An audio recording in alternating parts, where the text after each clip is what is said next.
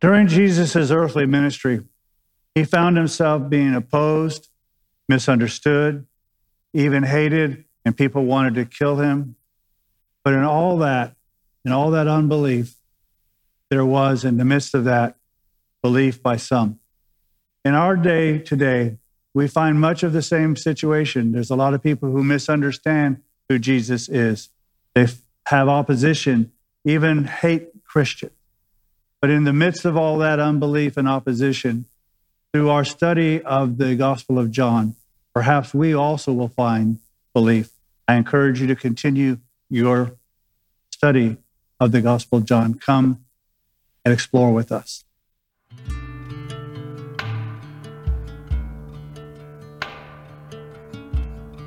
We're going to continue our study of the Gospel of John. If you have your Bibles, and as I constantly say, you should, please turn to John chapter 7. We'll start with verse 1. Now, Jesus' ministry was not an easy one. We know the conclusion and then the final victory. But Jesus' if you will, popularity and his followers fluctuate. We took a look when he was teaching and he had a hard statement or a difficult statement, and many of his disciples departed from him because they didn't understand the teaching. And as I constantly say, if you don't understand what somebody's teaching, ask the teacher, not the students. But that's what they did. They continued to ask each other and therefore had no understanding. But as Jesus is teaching and as he's proclaiming himself the Son of God and that God had, the Father had directed him to come and to teach, he got opposition and ridicule. People wanted to oppose him. They thought he was leading people astray, and people wanted to kill him.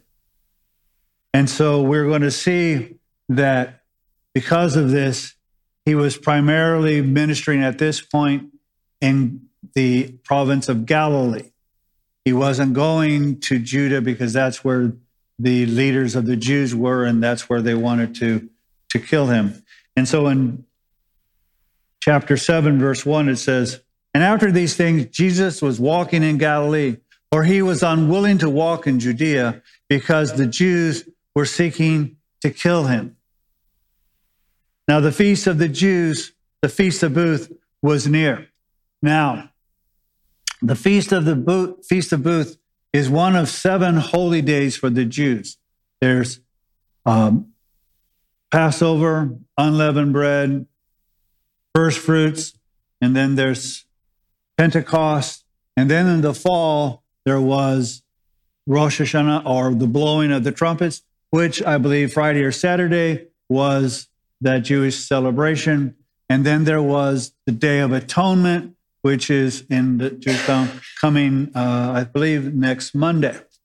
And then there was a holy day called the Feast of Booths or Sukkot. And what this was, where the people were to come to Jerusalem. There were three times out of the seven that the men, if at all possible, were to come to Jerusalem. It was Passover, Pentecost, and the Feast of Booths. And the Feast of Booths was to celebrate the kingdom and the dwelling of the Messiah with his people. And so it was a, an event looking forward to, to that kingdom. And they would, if you will, create booths, they would create uh, palm branches and other types of trees as a tent, if you will, and they would uh, live outside in these uh, created uh, booths uh, during this time. And the interesting thing was the Feast of Booths is so important that during the millennial kingdom, the, the, the prophecy says that if the nations don't go to Jerusalem during the Feast of Booths, they won't receive rain. And so God takes the Feast of Booths seriously, not only during the Old Testament times and not only during the times of Jesus, but even during the millennial kingdom. And so uh, the Feast of Booths was near. Therefore, his brothers said to him, Leave here and go into Judea, so that your disciples also may see your works which you are doing. So they are telling him, well, if you are the Son of God, if you are the Messiah, then show up publicly and proclaim it because this is the time when the Messiah would have the kingdom. And they're saying these things. For no one does anything in secret when he himself seeks to be known publicly. If you do these things, sow yourself to the world. They are, in essence, ridiculing him.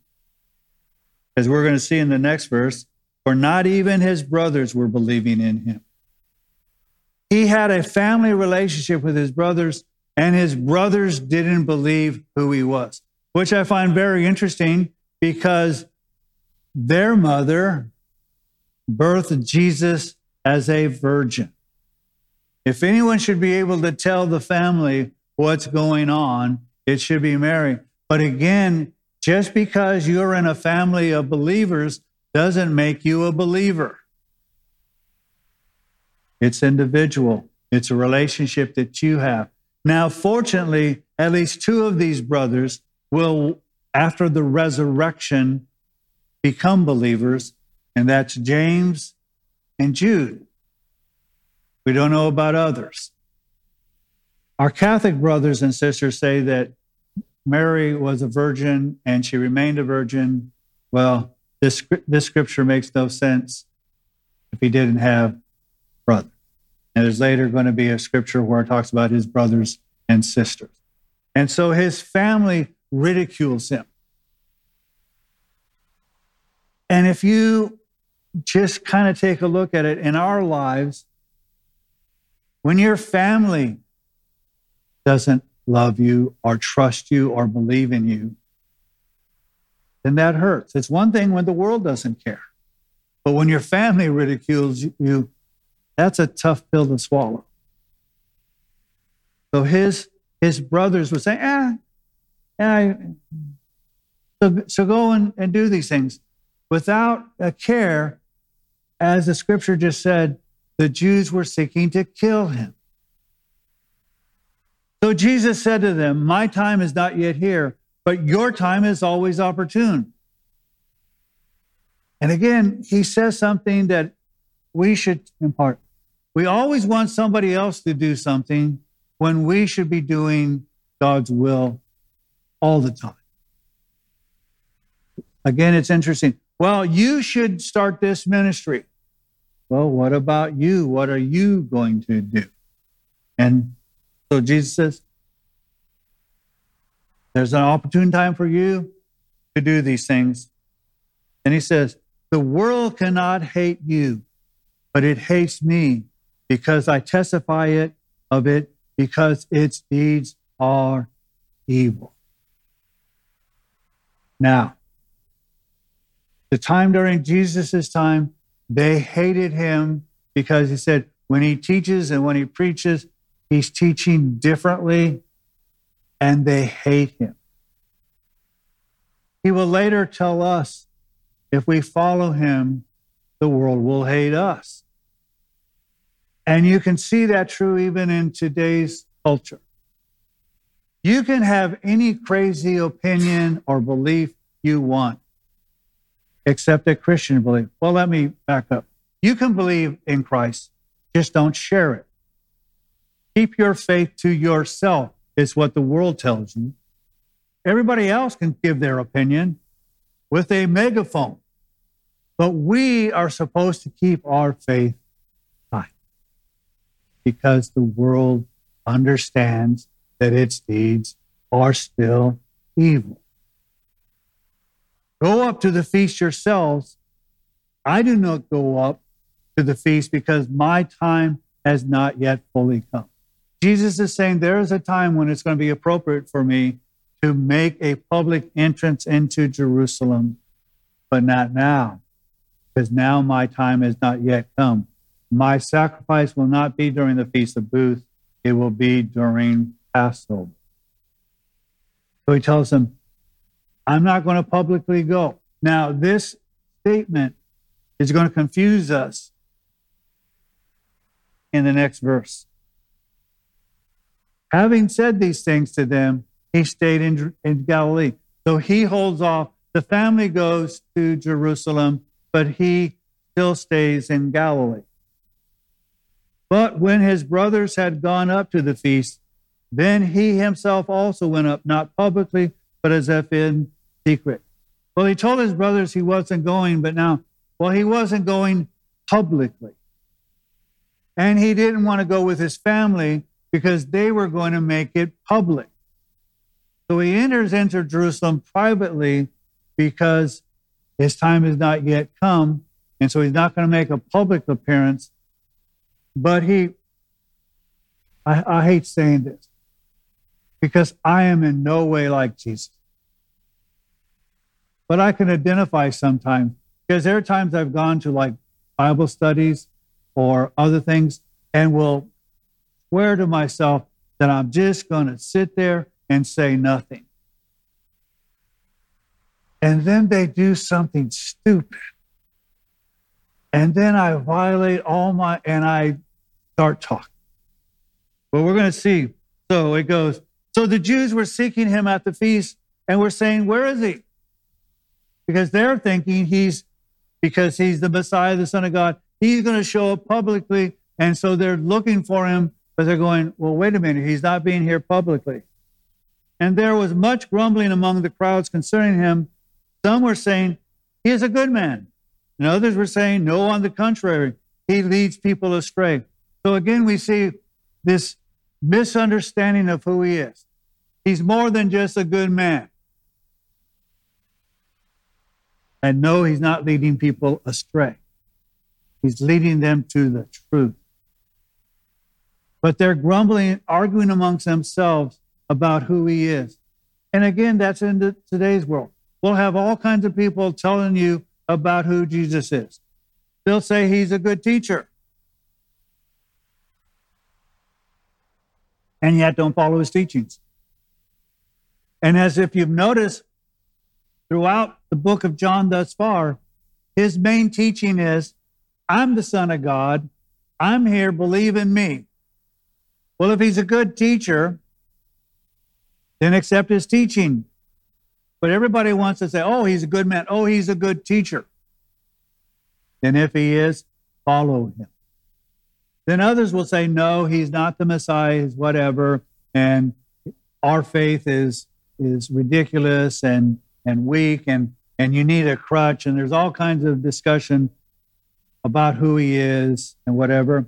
And unfortunately, even certain denominations will water down his teaching or drop it. Or you'll have people say, well, Jesus didn't say that, and he didn't do this, and he didn't do that. So there's all these mixed opinions about who he is even to today. Yet no one was speaking of him for fear of the Jews. They didn't want to be blacklisted if they if the leaders of the Jews found that they were talking about Jesus, because Jesus in their eyes was in the in the Jewish leaders' eyes was public enemy number one. They wanted him dead. But when it was now the midst of the feast, Jesus went up into the temple and began to teach. This is where I identify, although, like I said, I am nothing like. And I freely admit that. And if it wasn't for Jesus, I'd be worse than I am. But Jesus, even though they're seeking to kill him, goes into the temple and teach because his ministry is to teach and lead people to God, to the Father. And so he teaches in the most public place you can think of the temple where everybody is going. And the Jews then were astonished, saying, How has this man become alerted, having never been educated? I find this passage amusing because some of the dumbest people I've ever come across had major degrees. They may know their subject, but they have no clue about life, reality,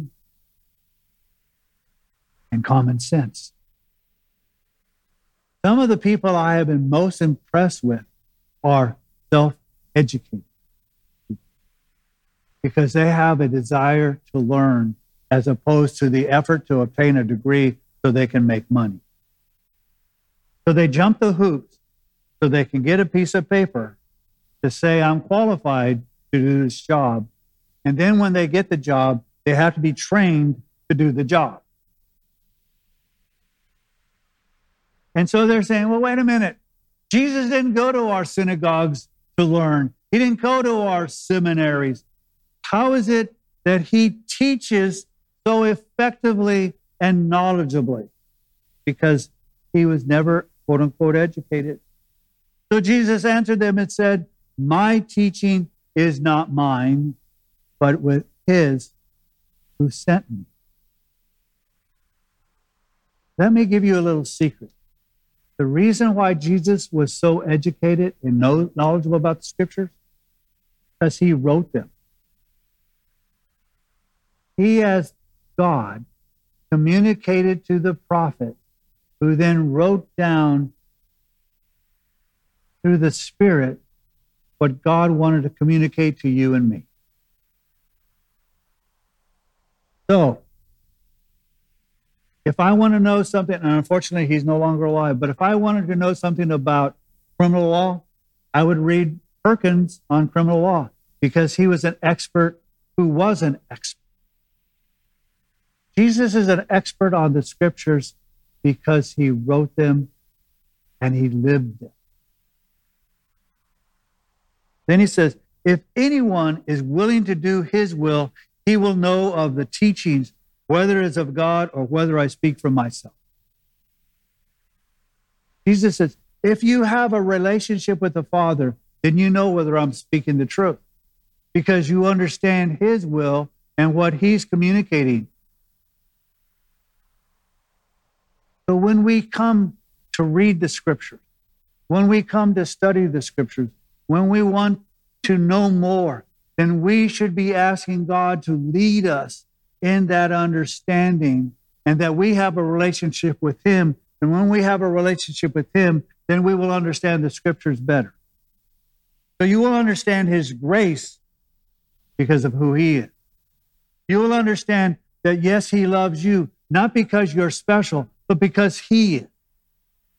You will begin to understand His mercy and his justice, and that he is patient.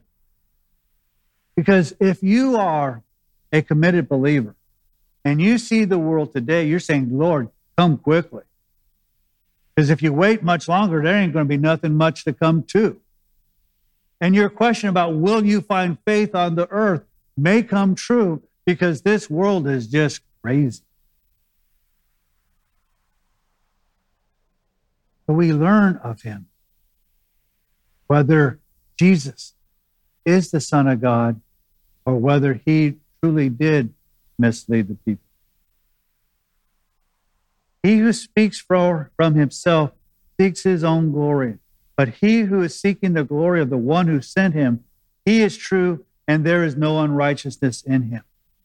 So he's telling them, look at the communicator which is kind of a good thing for us. As I'm communicating the scripture,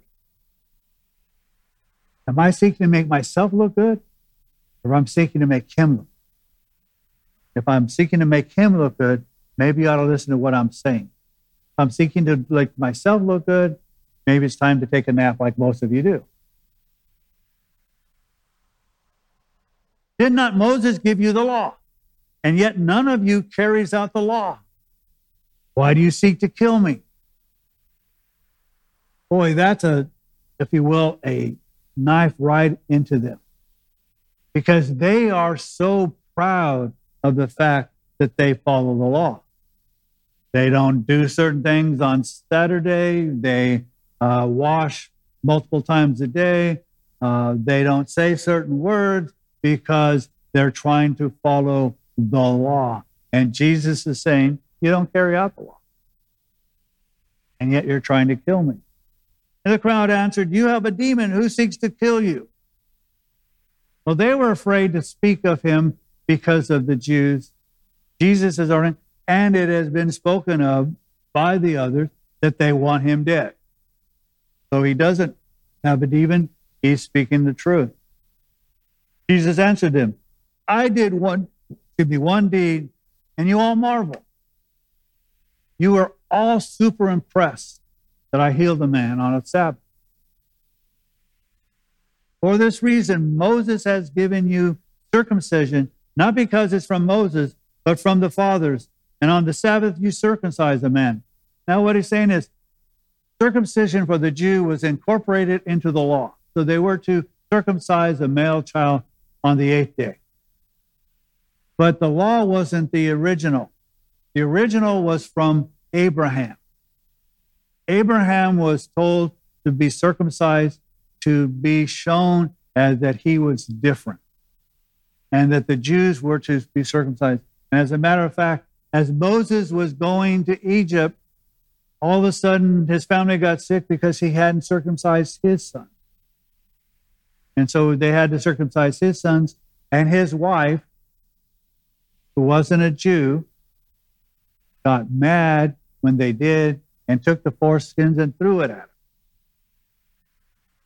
Because fortunately for a baby, I'm not being a baby, know, it probably, at least you don't remember how much it hurt. When you're 13 plus, it's going to hurt for a while. And so he says, Abraham was the one who originally started that God told him and all of his followers to be circumcised, and it was incorporated into the law of Moses. If a man receives circumcision, circumcision on the Sabbath, so that the law of Moses will not be broken, are you angry with me because I made an entire man well on the Sabbath?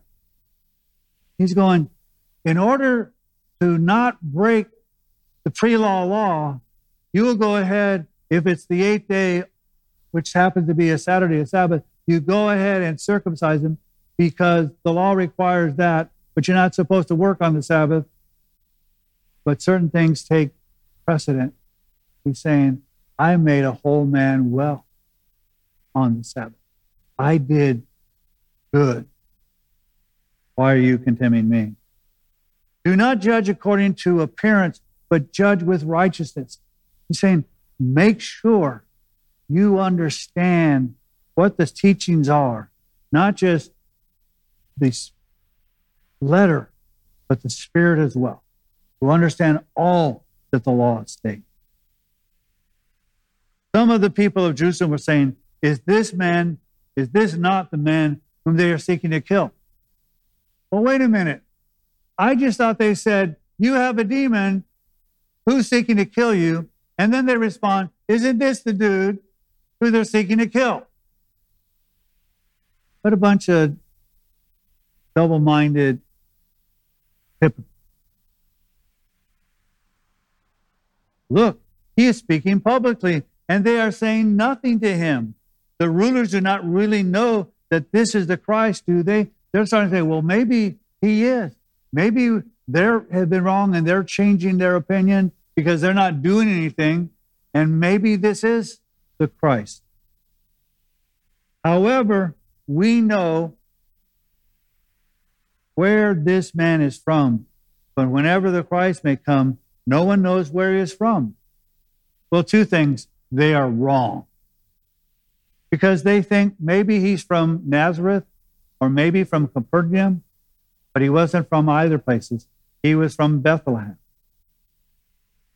The scriptures say that the Messiah would be born in Bethlehem. So not only do they not understand who Jesus is and where he's from, they don't understand the scriptures. Then Jesus cried out in the temple, teaching and saying, You know both me and know where I am from, and I have not come of myself, but he who sent me is true, whom you do not know.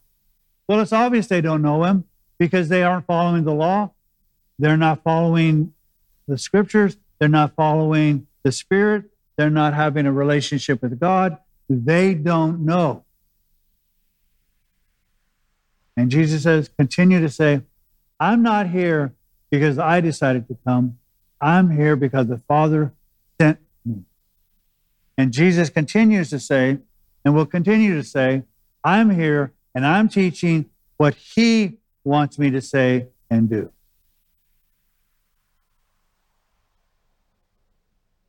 But unfortunately, the crowd doesn't know him. I know him because I am from him. And he sent Jesus in the midst of opposition and hatred and threats on his life continues to teach who he is and what he's to do. So again, when people say, well, he's a good teacher, then our response should be, then follow his teaching. So they were seeking to seize him, and no man laid a hand on him because his hour had not yet come. You see, God is in control.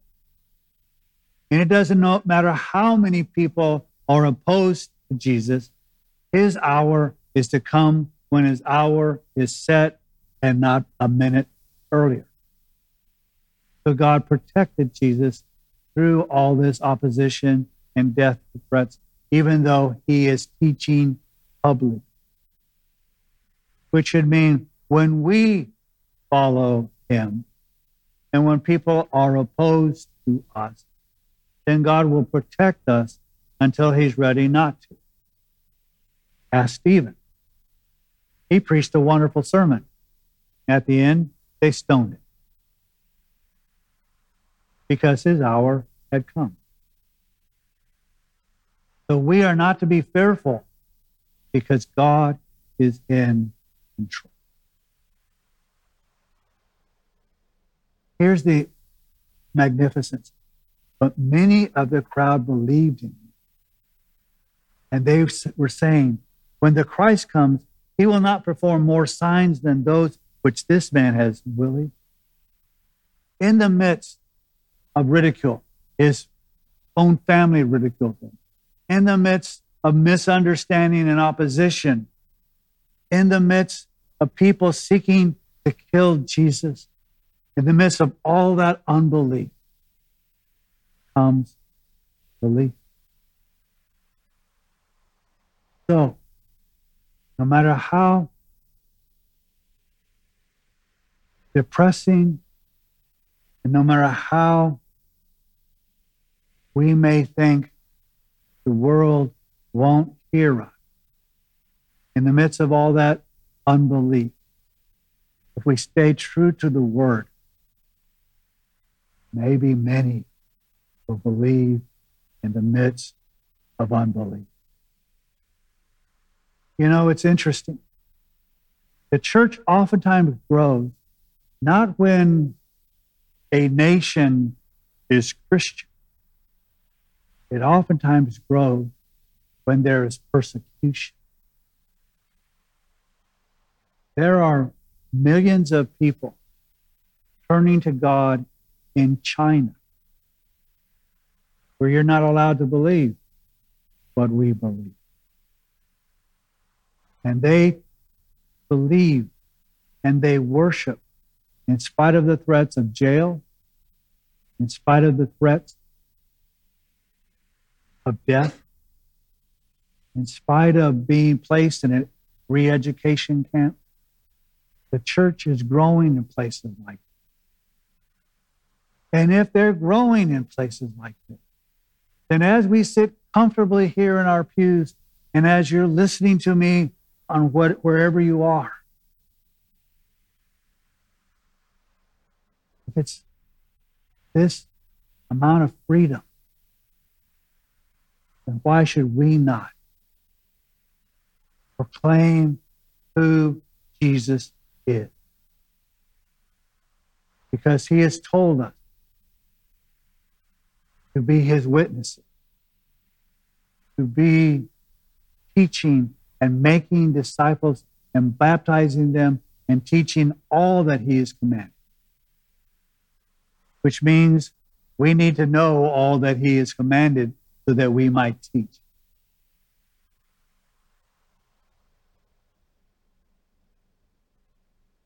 It is easy.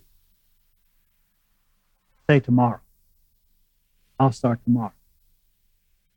And like, I'll start my diet tomorrow. I'll stop swearing tomorrow. I'll stop beating my wife tomorrow. We all put tomorrow on the agenda rather than saying, I'm going to start now. We experienced in our culture in, in, in this state just a couple of years ago that we weren't supposed to worship. You could go to Home Depot, can come here. It always bothered me because I'm going, so you're thinking that the workers at Home Depot care more about their client than the church cares about its brothers and sisters. So we did something against the law. We worshiped anyway. Because we're supposed to obey God and not men. Now, in the next week or so, I might get arrested for admitting that. But I do have a constitutional right to worship. But even if they take that constitutional right away, we're still going to worship. We're still going to be like Daniel.